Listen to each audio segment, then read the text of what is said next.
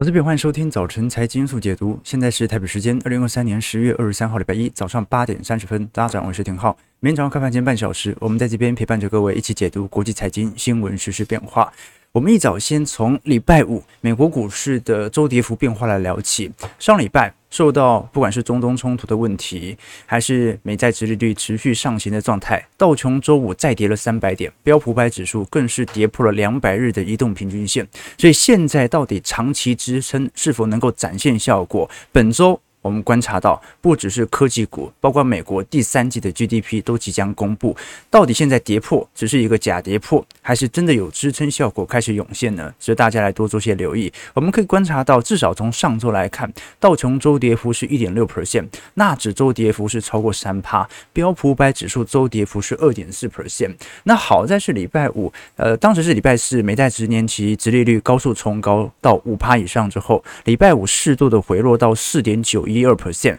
不过三十年期固定抵押贷款利率这一次房贷利率已经突破八趴了，这个是两千年以来的最高水平。所以，我们先观察，因为十年期公债殖利率的创高之后，包括上礼拜有很多中小型的地区型银行公布相关业绩财报之后，跌幅都很重。你像是 Regional Financial 在公布业绩之后，整体。表现是十分疲软的，跌幅是直接一成二。你像是 SPDR 标普地区性银行，我们讲的 KRE 这档 ETF，则是重挫了三个 percent。那包括在礼拜五、礼拜六地缘政治的冲突，虽然哈马斯有适度的释放相关的人质，不过到目前为止哦，整体边境地区还在交火当中。那我们就先从支撑讯号来观察，因为标普五百指数这一次跌破了两百日移动平均线，那照来讲。支撑效果应该要快速的涌现。那如果一路跌破下去的话，市场的情绪恐怕会出现大幅反转。我们可以观察到，如果以 AAII 美银牛熊市场散户情绪来做观察，会发现，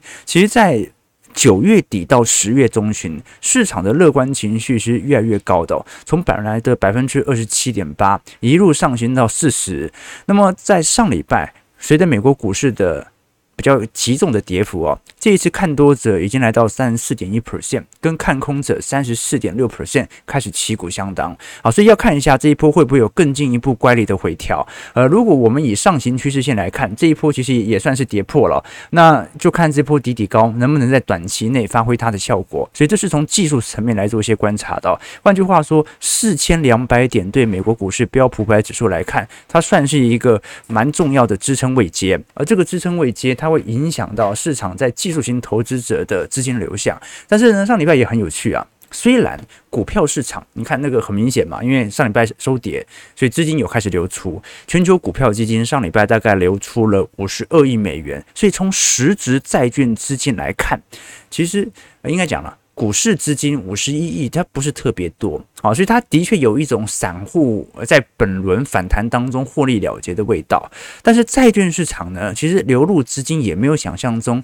来得大，债券资金才流入二十一亿美元而已。所以上礼拜的股债的轮替现象不是特别明显。上礼拜市场有一种反而现金为王的态势哦。为什么这么说？如果我们仔细观察，在过去一段时间啊，今年三月份银行危机。流入速度就不断加快的货币市场基金啊，它的上行趋势是非常惊人的哦，几乎有大量的不管是退休基金、共同基金还是对冲基金，都选择把大量资金锁利锁在货币型市场当中啊，就是银行给你多少定存啊，你这种利率型产品给你多少利率，你直接锁定了就买入了，所以金额非常庞大。但是在上礼拜，货币市场基金出现了有史以来啊，这个是。过去一百年以来最大的资金流出达到一千零八十九亿哦，就连市场上开始进入到货币型基金的金额都开始显著减少，一千零八十九亿啊，这个是我们刚才聊到股票基金流出的接近二十倍啊。这么庞大资金流出，是不是就隐含着市场的避险情绪在短期内大幅增加呢？因为大家突然之间全部都想要现金为王了，这个是值得大家留意的哦。因为我们过去跟投资朋友聊过，如果我们把美国十年期公债殖利率拿来跟纳指一百来进行对照哦，好，我们看到右边的纵轴是把纳指进行倒数啊，倒过来之后来做观察，你会发现在。二零二一年以来，基本上是直利率升得越高，那么对于股市的下压效果，其实就来得越越为明显。但是呢，这一波你可以观察到，十年期公债殖利率还在上行，但是纳指从去年十月份以来，它就保持在一个相对比较多头坚挺的格局。所以利率对于股票市场的伤害，它并不是一个线性指标，它完全取决于市场上在短期内对于资金的流向。而真实而言，货币政策或者是经济政策对于短期内股市它可能有影响，但长期。它还是得取决于获利的强劲，也许它不断的升息，它会牺牲掉。这个股票资产的估值，但是只要它一直升息，也隐含着经济的强劲，足以带动股市持续保持在高成长。所以最终我们还是要看 EPS 的展望。而本周非常重要的事情就是：第一，美国第三季 GDP 的公布；第二，美国这些重量级的科技股的财报即将要出炉了。那我们先衡量一下美国股市到现在为止整体的表现为二，标普百指数在过去一个月跌了四个 percent 啊，过去一周跌了二点三 percent。但今年以来，整体报酬还是高达十一点四五 percent。道琼今年快要收跌了哈，但今年以来还是收涨了一点六七 percent。纳指综合涨幅有两成四，罗素两千中小型股今年已经破底了啊，这是。今年以来跌幅是三点四三 percent，欧亚股市涨幅有三点二九 percent，新兴市场跌幅是二点一六 percent。那么在标普百指数板块当中啊，接近已经超过六成的板块已经收跌了，目前还属于显著成长的，你像是公用事业板块、消费性电子产品。啊，资讯科技类或者通讯服务类，能源股最近也不错，但是呢，其他板块表现就很差劲了，像是必需消费类品、房地产、金融、医疗都是一样的。那债券市场更是如此，债券市场到目前为止，今年表现比较亮丽的，仅仅只有高收益债，也就我们讲的垃圾债、垃圾债。原油价格今年表现也不错啊，但是主要是在年末开始有显著的推升。天然气价格就算最近涨了很多，但今年以来还是收跌了接近有三成五。黄金价格是在上。上礼拜市场的避险情绪快速堆高，整体涨幅大概八点六三 percent 左右而已。那我们都很清楚，整个第四季市场有些多头乐观者还是认为标普五百指数在四季度的惯性报酬会有比较显著的拉抬对象。我们看到第四季若以标普五百指数从一九八五年以来的平均报酬，第四季平均报酬是六点一 percent，第三季通常是表现最差的，尤其是九月份的卖压仅仅只有两趴。那一二季度就比较平稳，我们是以中位数来看，所以如果第四季的中位数是是二季度的两倍左右的话，那市场当然有一定的预估值。只不过呢，如果投资朋友啊，过去针对几十年的经验来做回推，会发现啊，第四季啊，并不是说稳定的都是属于显著正报酬，而是大涨的通常集中在第四季。但是呢，如果第四季没有大涨啊，通常第四季蛮容易大跌的哦。你看到零八年金融海啸啦。啊，对对，那都都有这种感觉。OK，好，那不管如何，反正现在大家最为关注的其实就是标普五百指数，呃，这些重要全职成分股的 EPS 的公告值哦。那我们可以观察到，其实最近摩根大通。大摩、小摩、花旗、高盛都已经陆续调升了针对标普百指数的年底预预估 EPS 啊，应该讲二零二四年的 EPS 啊，因为今年已经大势底定。二零二三年，你像是比较保守性的 Morgan Stanley 哦，当时的 Michael Wilson 是认为今年二零二三年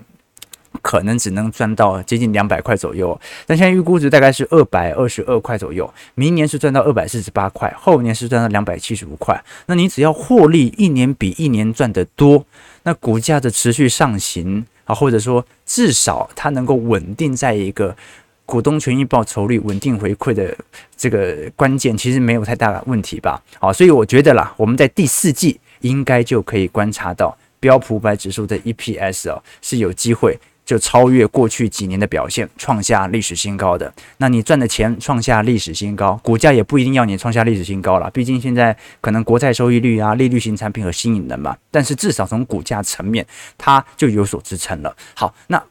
现在重点是什么？重点是。标普的 EPS 亮丽，不代表美国股市的美国经济会极度亮丽，这要有区别。因为美国 GDP 的经济成长哦，它有百分之六十是来自于消费领域，好，跟投资和库存变动没有太大相关。投资和库存变动大概是占三成左右而已。也就是说，很有可能我们我我们会观察到，你的公司赚的钱极度亮丽，但是经济却没多好的情况，或者经济非常好，但是公司赚的钱不多的情况。好，那么公司基本上股价反映更多的是公司的获利，而并不是单纯民间的消费啊。因为股价它直接反映的是公司赚不赚钱嘛，所以呢，这是必须要有所区分的。那像是 EPS 没问题的，消费没问题嘛？消费的问题应该是在今年四季度的积极效果，而不是在三季度。我们都很清楚，刚才提到嘛。本周就会公布美国三季度的 GDP。那这一次市场的预期，如果是从季增率来看，预估从二点一 percent 上行到四点三 percent，这个会是过去两年来增速最快的季度哦。啊，你会说很靓丽啊？你看这一次彭博社针对七十四名经济学家的最新的月度调查显示哦，预估三季度的 GDP，我们先看年化好了，年化预估是成长三点五 percent，这个也是过去两年来最快啊。哎，到现在为止，美国都已经经济已经垫高多久了？去年虽然是熊市，但是去年经济非常亮丽啊，因为去年还是一个扩张周期。去年的股市是在反映今年的景气下行，结果今年一二季度下行完之后，三季度又开始拐头上弯，显著的上攻了。那当然啦，如果我们是从季增率来看，表现更亮丽，预估能够来到四趴以上，甚至你像是巴克莱，他直接认为有可能会达到五趴以上的标准哦。那高盛如果是从年增率来看的话，今年的三季度应该是表现最为亮丽的季度。那过去我们提过，今年三季度有特别特殊消费现象正在发生，包括泰勒斯的演唱会、碧昂斯的演唱会，还有奥本海默和芭比的票房所带动美国周边内需产业在三季度有非常显著的消费提振。好，那么因为四季度，呃，按照季度的连贯效果，它因为少了演唱会，少了这两部重量级电影，所以呢，预估。很有可能四季度的季增幅，它就会来到本轮景气下行最为差劲的时刻，那就要看一下明年一二季度到时候复苏的进程了。好，所以我们都很清楚，其实大概过去两个月当中，我们从十月、九月跟八月，市场认为会软着陆啊、硬着陆或者不着陆的几率啊，市场上其实还是蛮严重分歧的，还是有非常多投资人认为会有硬着陆的风险。但是呢，软着陆从实体几率来看，仍然是属于大概率的现象。因此，这段时间点我们就值得注意哦，到底是什么样的变因会拖累四季度的表现呢？所以，我们先说一下三季度，不管怎么看呢，你都会觉得有一点。亮丽的离谱了啊！这本周就会公布嘛，不管是年增还是季增啊，年增就是三点五嘛，季增就是四趴起跳嘛，不管怎么样都很亮丽。真正的决战点是在四季度，预估景气最为啊，应该讲经济最为疲惫，但是那时候经济的疲惫刚好可以被 EPS 的带动啊，虽然只有三成，但是硬是可以把你拉下来一下，所以我们要观察一下。那现在的问题，如果实体经济根本就不会进入到严重衰退的话，那最终它就是取决于，那你利率的冲击会不会让金融系统出现问题啊？因为金融系统所出现的衰退跟消费走皮所出现的衰退又不太一样。通常金融系统是突然一爆，哇，那瞬间大规模失业，所以呢。什么样的状态可以保持当前的金融稳定？我们可以从礼拜五联准会这一次所发布的金融稳定报告来做一些观察。我们可以观察到，在四分之三联准会的受访者当中啊，他针对几项问题来做观察，会发现目前有显著上行风险的趋势的事件，主要集中在这几项啊。第一项是我们观察到的持续性的高通膨和联准会的紧缩政策，从五月份当时调查的五十六上行到十月份的百分之七十。呃，那联总会过去已经提过，由于这个原因，导致现在即便联总会最为鹰派的官员都认为，目前有保持在高利率观望的必要性，而并不是进入到高强度升息。这也导致十一月的升息几率几乎是零。那第二点是关于商用不动产的部分，这个是联总会到目前相对比较担心的，从百分之五十二上行到百分之七十二。我们过去跟投资朋友聊过，美国商用房地产的销售量啊，目前是属于高度急缩。的状态，这个商用不动产的急缩状态哦，它不是集中在零售业或者是物流中心工厂，它就是集中在商办而已。那过去来看，呃，因为商用不动产租金回报率哦，在美国是蛮高的啦，台湾台湾商办不高哦，台湾商办就两三趴哦，你看到。啊，在呃这个南京东路啊，啊信义区计划区啊，这些商办其实租金的收益率都不高。为什么？因为台湾的房地产增值主要不是靠租金来的，而是靠价格的调升。那美国的租金收益率蛮高的，因为美国租金在过去一段时间商办的价格比较稳定，租金收益率大概是七点五 percent。好，那现在问题来了，美国的三十年期房贷利率是八趴。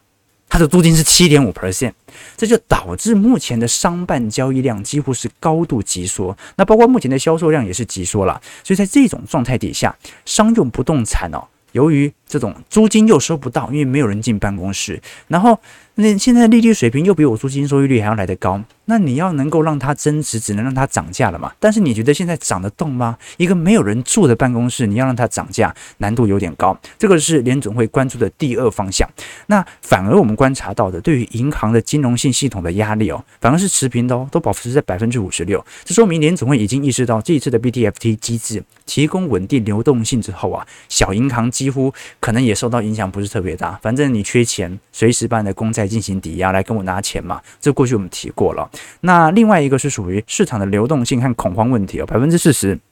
上行到百分之五十六，这个就还好啊。那变动幅度翻最多的，翻了接近四倍的是什么呢？非常有趣哦。这个联总会官员呢、普遍担心中国的经济啊，以及台海问题，这个就蛮有趣的。因为前一段时间呢、其实呃，当时中国房地产市场已经连环爆了。但到目前为止啊，联总会反而更加关注的是中国经济啊，从百分之十二上行到百分之四十四，这个是比例变动来的最大的，值得大家来多做一些留意啦。总而言之啊，这有很多人认为是现在是复苏期即将开始，那有些人认为呢，现在是景气扩张中期走向末升段。好，那要看一下什么时候开始降息。那事实上你可以观察到，呃，如果不升息的话，呃，应该讲不升息的话，不代表一定会降息，但是通常整个景气的下行段会从下一次的降息循环开始，哦，那你可能降息循环的第一次、第二次预防性降息有拉抬的作用，但是最终呢，它逃避不了经济下行的区间，所以很多人说，现在很有可能是整个经济循环的末半端，经济衰退迟早会来。那什么时候开始正式的进入衰退？当联总会宣布降息的那一刻。所以很多现在还留在市场上的多头，它反而是以末升段的角度来做多股市。不过这就留给投资朋友多做一些观察了，因为 EPS 是刚见低点嘛。啊，有些人认为现在景气刚见高点，那就看一下大家的自己的想法喽。OK，好，那当然了，如果我们是从整个股票市场层面来做观察，今年以来的资产绩效差很多嘛。刚才我们跟投资朋友提到，我们从最表现最亮丽的。从二零二三年以来最为亮丽的标普五十啊，宝贝，这个我们讲的这个漂亮五十宝贝，整体涨幅是二十四趴。那如果是标普一百的话，涨幅是八趴，标普五百涨幅十二趴。但是如果你把标普等权指数，就是把标普每一家公司都设列。设列为五五百分之一的话，那么跌幅就是一点一四 percent 了。那小型股标普小型股跌幅就是三点五三 percent 了。所以，首先我们要观察的是，在美国科技龙头当中，本周我们看到的几大巨头，第一个是微软，第二个是 Amazon，第三个是阿法贝第四个是 Meta。因为微软股价在今年七月份曾经创下历史新高，当时是来自于 AI 和 OpenAI 的效果，营收年增率八趴。达到五百六十二亿，当时创下单季纪录。所以，如果这一次营收 EPS 还在创高哦，那么这一次股价的回落，反而就让它有价值投资浮现点的机会了。那 Amazon 呢，在最新预期的新一季营收预估是一千四百一十五亿美元，年增率十一趴。如果是这种角度的话，那么整个亚马逊的绝对低点就已经完全度过了。那另外一个是阿发贝，阿发贝是这一次啊看空美债、看多股市标准。这个比尔·艾克曼的标准的头号。这个买入对象啊，他当时认为 Google 几乎在本轮的 AI 行情当中没有受到太显著的效果，但是 Google 其实底下有非常多 AI 相关领域的产品啊，那有没有可能带动相关的业绩？他认为是有机会的。那这一次 YouTube 营收啊也增加到七十七亿美元，Google 搜寻引擎来到四百三十二亿美元，EPS 预估一点四四块，一样啊，整个景气低点已经度过。那最后就是 Meta，Meta 这一次预估财报也会非常亮丽。那亮丽的原因不一定是因为这个。个营收有多明显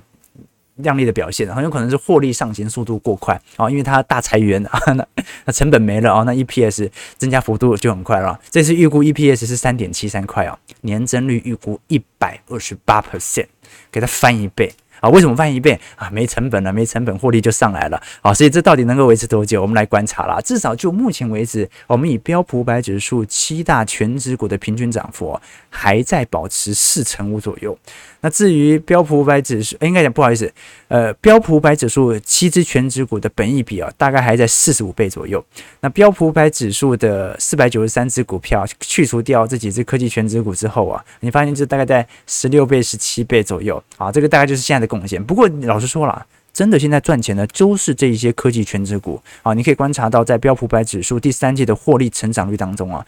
这五只最大体量的公司，居然成长幅度三成四啊！啊，比去年受到金融业重创的金融股啊，三成一还要来得更加表现，呃表表现亮丽。而且你会观察到，有一半的板块，其实今年的 EPS 都是属于收跌的情况。所以呃，反正呃，这个礼拜大家就来观察一下吧。微软、Amazon、阿法贝和 Meta，那。等开完之后，如果表现不错，那最后就看一下硬体股苹果在下下礼拜到时候的表现了。因为苹果七月份以来的股价就比较疲软嘛，好，当时是受到不管是中国传出有苹果鉴定的问题，或者是华为的呃。这个重新重重启市场的态势，都影响到了苹果当时的股价。那加上这一波 iPhone 十五在中国市场的销售量，其实并没有比 iPhone 十四来得好啊。但它也不是苹果的错，因为今年好像大部分手机除了华为以外，都比去年销售来得差。好，这个是一个市场饱和的现象。那我们就到时候来做一些观察和留意。OK，好，那另外一个就是台湾，呃，台北股市在上礼拜其实也有跌啊，但跌幅其实真的没有特别大。啊，上礼拜外资又卖了四百九十三亿啊，投信反而连十二买，然后这个 ETF 的买盘还是比较明显一点的。上礼拜台北股市是跌了三百四十一点，周线连三红哦哦，所以 应该讲周线连三红的态势，呃，在上礼拜才终结，所以等于是他已经先弹了，那上礼拜又给他杀一下这样子。那我们可以观察到了，如果是以九月份最近所公布的预估外销订单啊，年减率是十五点六趴，其实跟八月份差不多，可是这还是积极效果哦。我们讲过这一次。总外销金额是五百一十四亿哦，啊，拿来跟去年的九月份比，那当然看起来比较低一点嘛。去年九月份那外销金额是六百亿啊，但是你看今去年的十月到十一月、十二月，是不是整体金额就在下滑？所以你只要赚的钱没减少，延续一路延续到十月、十一月、十二月，这个年增率很快就会变正啊，这个是。简单的机器效果，所以有时候我们看这个年增呢，也不是很有很准确的那种感受效果。我们真正要看的是总金额。你从总金额来看，九月份赚的钱已经是过去九个月以来最好的表现了，是一个月赚的比一个月来的多。好，那我们就观察一下十月、十一月、十二月，如果能够保持在当前的水平，那么明年从外销订单来看，应该是一整年都是属于正成长的。好，当然这是啊。欧美的需求稳定的情况来做观察，OK，那最后就是本周我们看到。各大央行都会公布相关利率决策会议，这次主要是来自于俄国央行、欧洲央行还有加拿大央行。那市场预估欧洲央行在本周的利率水平应该是不会改变的。那至于是不是已经完全结束，这就不一定。我们要观察一下欧洲央行是不是跟美国一样有停看听的味道，因为基本上全球利率水平的变化，它取决于短期内资金大幅回流美元系统的承压。那这也是全球央行是否要进入持续升息的关键。毕竟当联准会升息之后，美元越来越值钱，相对的欧元、日元、台币就是越来越不值钱啊。那么台湾央行不一样，台湾央行认为目前国内并没有显著通膨的风险，所以不需要升息，而且呢，升息又对于房贷族压力极大。OK，那这是一种逻辑，但是呢，另外一种逻辑是，那本国货币的暴贬反而会显著造成资金的外流。我们可以观察到，就目前为止，如果我们把股市跟债市啊来做一些比较，二零二二年是股债双杀，不管是股市还是债市，都属于严重收跌的情况，这在历史均值比较难见到。那二零二三年呢，是属于股市上涨，债市微幅走跌的情况。所以，呃，现在整个十年期公债值利率突破到五趴之后。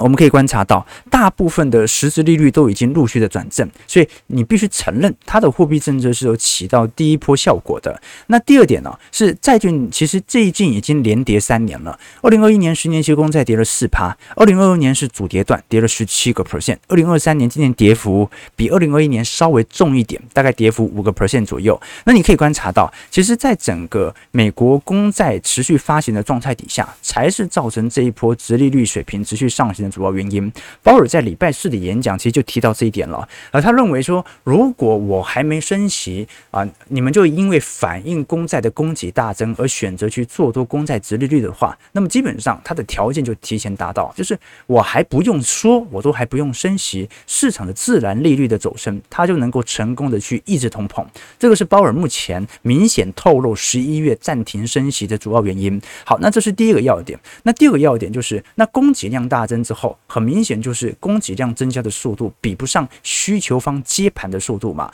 那现在市场上可以观察到，高盛统计了美国在二零二二年到二零二三年的买家当中啊，很明显针对国债显著增持的比例，第一波增持幅度最大的是美国家户啊，美国散户百分之七十三，再是海外投资人，应该就讲的是。不管是海外机构还是海外央行，啊，百分之二十八，退休基金百分之十七，那联总会和共同基金都在抛售债券。OK，可是呢，这是从它的增持比例来看，但是如果你从实际持有者来看，美国的散户的实质拥有者其实比例就没这么大了。我们过去跟投资朋友提过，美国这些。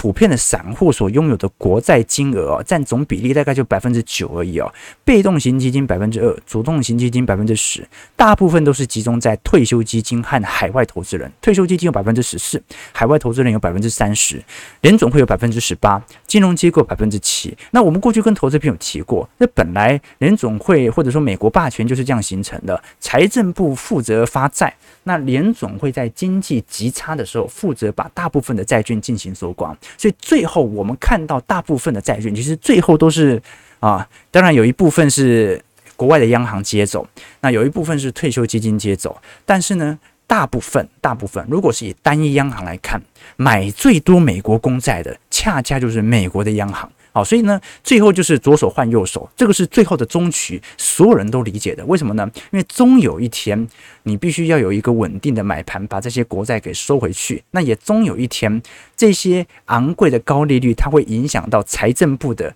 还债能力。最后，它就必须要呃让利率调降以后，有机会好让我发行新的低利率的债啊，就借借新债还旧债嘛。这种状态等于是。蛮有趣的情况啦，这也这是很很美式风格嘛，啊，就是本来所有的货币的基础就是发行自己的债务，把自己的债务买走，那创造流动性嘛。我前阵子才看到一条新闻呢，啊，在前几个月嘛，大家应该还记得那个二零二一年的时候，不是 Lady Gaga 她的那个狗嘛，好像是法斗吧，她的狗被人绑架，然后甚至她的遛狗的工作人员哦还被。那个绑匪哦，开枪射伤啊！当时他就在 Twitter 上哦，表示愿意出价五十万，大概是一千六百万的新台币哦，安全的赎回他的狗。之后呢，就有一个女子带着他的狗到警局来领赏，但是呢，被警察发现哦，这个来领赏的女子哦，跟绑匪其实是同伙，最后遭逮捕。然后在二零二二年呢，啊，因为这件事情呢。被遭判刑，不过是缓刑两年。那负责绑狗的共犯被判四年，这样子哦。那当然啦，因为 Lady Gaga 当时是有承诺说要支付奖金嘛，但问题就在于这个。他是先绑走他的狗，然后才到警察局还他的狗，所以 Lady Gaga 就没有付这个奖金。后来呢，在这个绑匪出狱之后啊，他就把 Lady Gaga 告上法院啊，今年开法庭，今年开法真的很扯，然后控告他合约不履行、被欺啊、诈欺背信啊，这个失实陈述这样子哦，那没有得到自己赏金应该有的补偿，所以他觉得精神痛苦，失去人生的意义，要求 Lady Gaga 支付精神赔偿。那洛杉矶法院呢，在今年我记得是上半年的时候宣布，Lady Gaga 不需要支付该奖金啊，所以这真的很美国，这就跟那种歹徒闯空门之后啊，然后指控屋主家里太乱，自己跌倒受伤，要求伤害赔偿是一样的。那联总会在搞什么？联总会就在搞这一套，很多每个人都清楚，他终有一天会把这些价值极低的国债重新的进行收购。那就是他当时到时候降息进行预防性降息或者降息循环的时候，这个才是真实的逻辑。也就是说，大部分的债券其实仍然不是在这些小散户的手上，大部分的债券都在全球央行的手上和。美国的退休基金手上，这个是至少实质我们观察到的方向。那有很多投资人呢，到目前为止哦，针对国债是属于相对极度看空。那通常隐含着他对于明年经济极度向好。像比尔艾克曼就认为，股票市场在短期内没有太大的问题，现在应该要去布局那些极具成长的股票，像是 Google，然后是比尔艾克曼的逻辑。而且呢。应该同时去做空债券，因为经济表现极度亮丽，债券是没有任何利率调降的机会在的。但是这次债王冈拉克他就不这么认为啊，这应该在冈拉克其实已经看好债券很久了啊，因为他是债王嘛。但是他看好的原因哦，他恰恰是意味着他认为现在应该要不是说短期，很多人买短期国债可以理解嘛，他就真的要锁率，他也不期待任何的波动性哦，他是直接是希望大家大举的去购入长期国债，以便在经济衰退的时候进行短期交易哦。那换句话说，如果你现在这段时间你只是用原本的国债配置六四配的话，到时候随着经济衰退发生，股票市场的跌幅会让你的资产大幅缩水，即便你手上预留现金，你可能都会受损十分严重。所以不如在这段时间内大举的去做多国债，大举的去布局，你至少持有到期都不会亏的这些长期国债。你现在已经确保你有五趴的利率水平了，你已经锁住了。好，那如果未来发生什么事情，你顶多就一直持有到期嘛。你持有之后，等到明年。经济衰退发生的时候，国债价格大涨的时候，你就有充沛的资本利得，让这笔钱能够去布局那些严重超跌的股票。它的逻辑很简单，债券我们不能说严重超跌，但是这个利率水平你长期锁利你是可以接受的，所以你买没有问题。而你买了之后，你对赌经济衰退，明年经济衰退发生的时候，会有非常多这个股股票的估值会被严重的。超跌，那这个时候来进行债券的出脱，进行股票的购入，这个是冈拉克认为它的讯号。那冈拉克他的衰退预测，它来自于领先指标啦。的确，目前美国领先指标并没有显著好转的迹象，加上他认为始终利率问题一定会影响到金融危机，降息是迟早的事情。那么，如果这段时间你能够用一个比较保本性的投资，投资这些美债锁定利率的话，那么它就可能迎来在衰退期间大举的资本利得的表现，这个是他的想法了。那当然，他的想法有他背后数据的支撑。比如说，我们观察到美国目前信用卡市场的违约率大概在九点五一 percent，已经完全超过了二零一九年当时的表现。那另外一点。就算是大银行来看，美国一百家大银行的违约率也上行到二点六三 percent，也超过了一九年以前的水平。所以，冈拉克说法其实是有一点道理的。他认为这种消费现象，你觉得违约率用这种速度上升，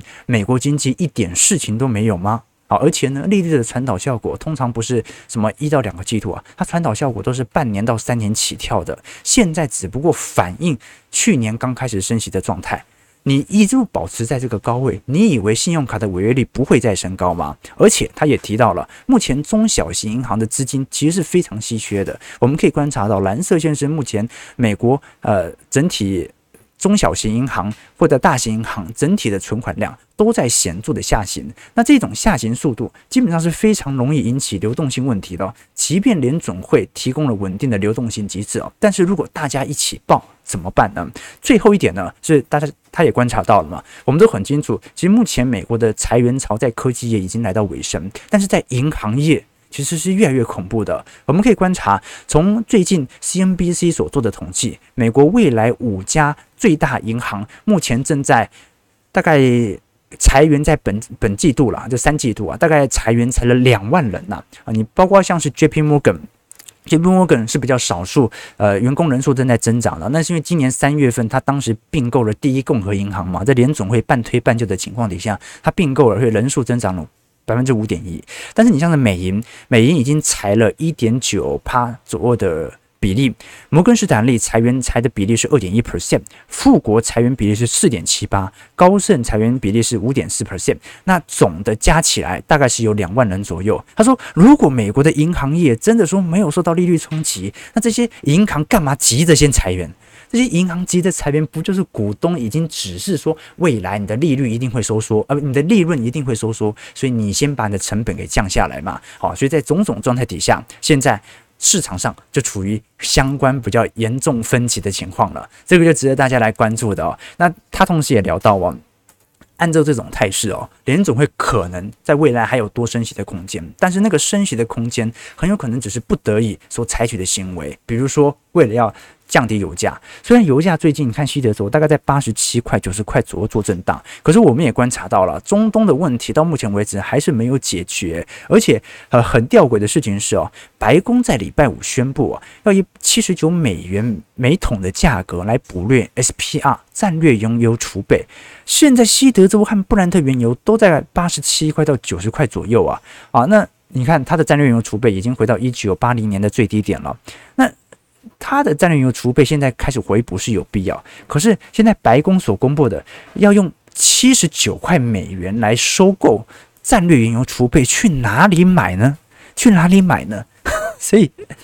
战略原油储备是一定要回补的，但是去哪里买呢？好，在这种状态底下，各位就可以理解到，那可能只能靠美元的升值或者利率的调升来进行。这些大宗资产的打压了，OK，所以在众多大宗资产当中啊，你看到很有趣的事情是啊，即便美元在升值，美债持利率在升值啊，最后大家只有两件事情在做，第一是现金为王，第二。就是买黄金做避险呐，怕打仗啦。我们看到黄金价格，在礼拜五又收涨了零点七 percent 啊，这一波拉抬效果很显著哦。我们看它从呃低点大概是本轮是一千八百二十块每盎司哦，一路冲高到接近两千块，好，最近回涨到一千九百七十五块，好，所以值得大家来关注，这个就是市场的态势了。所以你会发现情绪短期内就是来来去去变动。但是霍华德马克思说过的周期的第一大规律哦，就是它一定是不走直线的。必走曲线，前途是光明的，道路是曲折的。